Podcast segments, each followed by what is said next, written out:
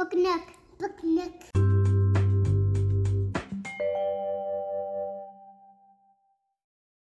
Hi, this is Adriana, and and Remy. and today we are reading Birdhouse by Blanca Gómez.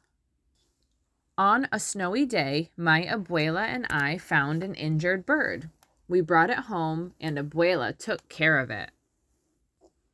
While the bird was getting better, my abuela would open its cage so it could fly around the living room. It was fantastic. But everything was always fantastic at Abuela's house. When the bird was all better, my abuela released it from its cage. You are cured now, little bird. You have to fly free.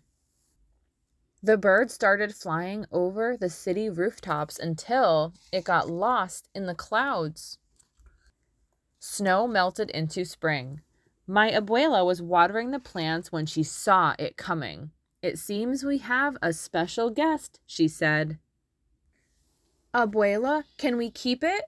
No, darling, the bird doesn't belong to us. But it can visit any time.